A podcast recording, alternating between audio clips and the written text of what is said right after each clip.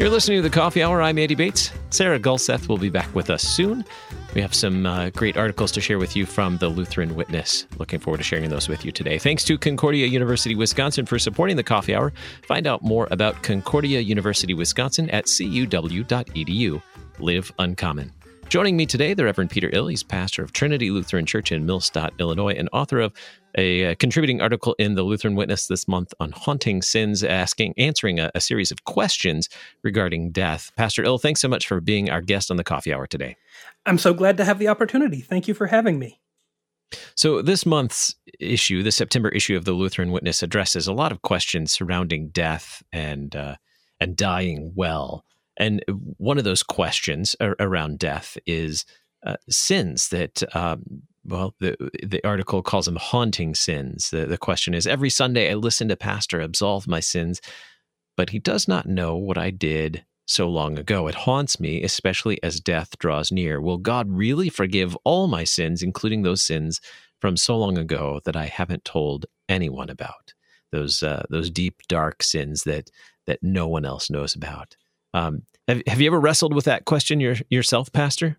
Uh, I have from time to time had that question of, Am I forgiven enough? I, I know that I went to my pastor and he forgave me, but what if there was something that I didn't confess? What if there's um, a secret sin that I've been keeping as a secret and haven't told anybody about? How do I know for sure that Jesus really forgives me that sin?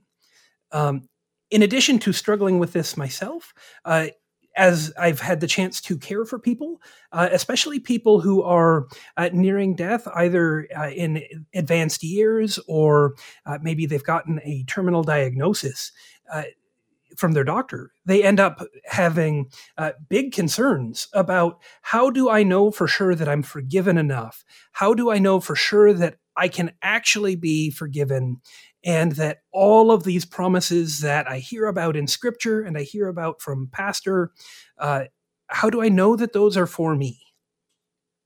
Mm. Good, good questions. So, so, enough. That sounds like a qualifier, and it, it's something you pointed out in your own example. Is um, it, what if I, I haven't confessed all those sins? What if uh, there are some sins that I haven't confessed or haven't confessed? Eh, well, qualify those two. Haven't confessed them enough. I don't know if that's a, you know, sometimes we, we feel like, well, maybe I confessed it, but did I really mean it? Did I confess it enough? Right. And from time to time, uh, the devil and the world, and especially your own sinful flesh, will rise up and say, How do you know for sure? How can you be positive that what you hear is true?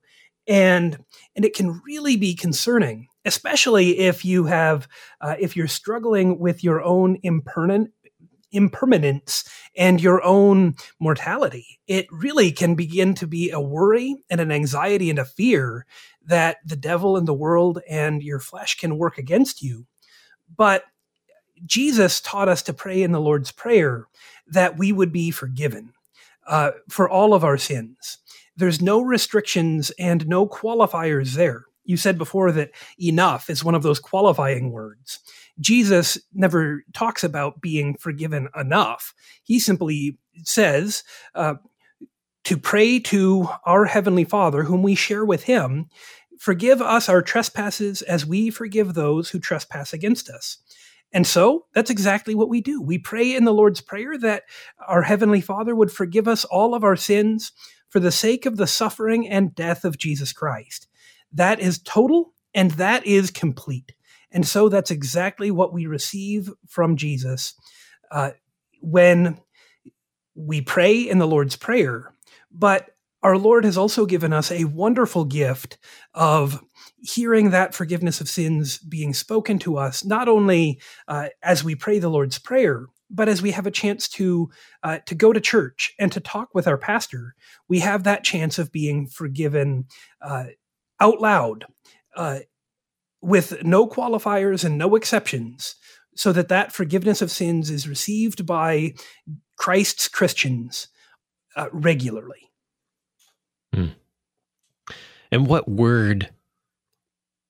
What what what word promises this? Where do we where do we find this in God's word that promises that all of our sins are forgiven? I, I guess I picked a, an odd place to stop. I apologize. Um, oh, no, all good. We have that we have that promise in the words of absolution, where uh, the pastor, as a called and ordained servant of Christ, and by his authority, speaks the forgiveness of sins that isn't his own. It's not pastor's wish for you to feel better or for you to be comforted. No, these are Jesus' promises that Jesus has sent the pastoral office and your pastor to speak the forgiveness of all your sins. It doesn't matter that all of your sins have been heard by the pastor but rather it matters that these sins are known by God and that God has forgiven them and covered them with the precious blood of Jesus. And so in the absolution, those sins are forgiven. And when the devil and the world and the sinful flesh comes and says, Are you really sure? You're able to say, I'm absolutely sure because the quality of my confession isn't what determines how forgiven I am. If I've remembered all of my sins, or if I'm aware of all of my sins, doesn't prove how good my confession is or if all my sins are forgiven. What proves that all of my sins are forgiven is that Jesus Christ went to the cross, taking on its shame, suffering, and dying for me for the forgiveness of all my sins, the ones I know, the ones I don't know, the ones that I remembered in the general confession in church, the ones that I confessed out loud to my pastor, the sins that I'm ignorant of and don't even know that I committed. All of my sins and all of my sinfulness has been borne by Jesus, and it is gone, completely and totally removed for his sake.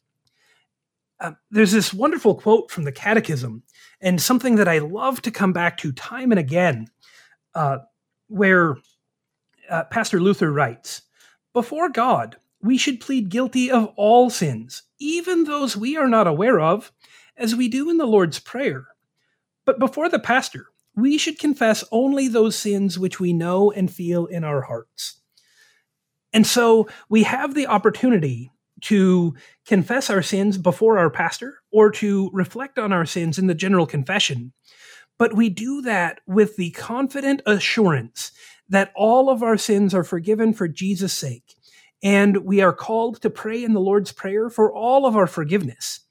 And so it's not that the Lord's Prayer isn't good enough, but rather for troubled and burdened consciences, for consciences who struggle with the idea of these haunting sins, that someone speaks and says, All your sins are forgiven. For someone to put his hand on your forehead and trace the sign of the cross as he announces the grace of God for you, which isn't just pastor wishing you to feel better or giving you warm, fuzzy feelings, hmm. but announcing the direct, clear, active, effective word of God, where God forgives you your sins for Christ's sake using the words of your pastor.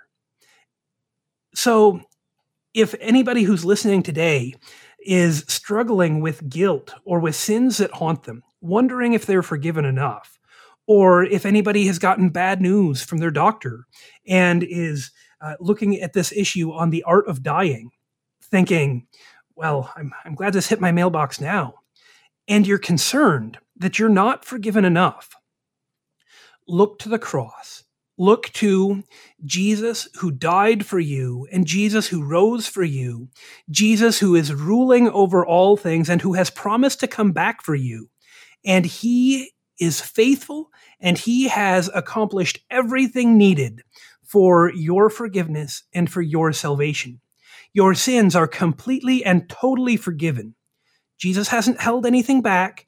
Jesus hasn't uh, done anything that will leave any loopholes against you. Instead, he completely and totally forgives you out of his perfect, uncomprehendable love.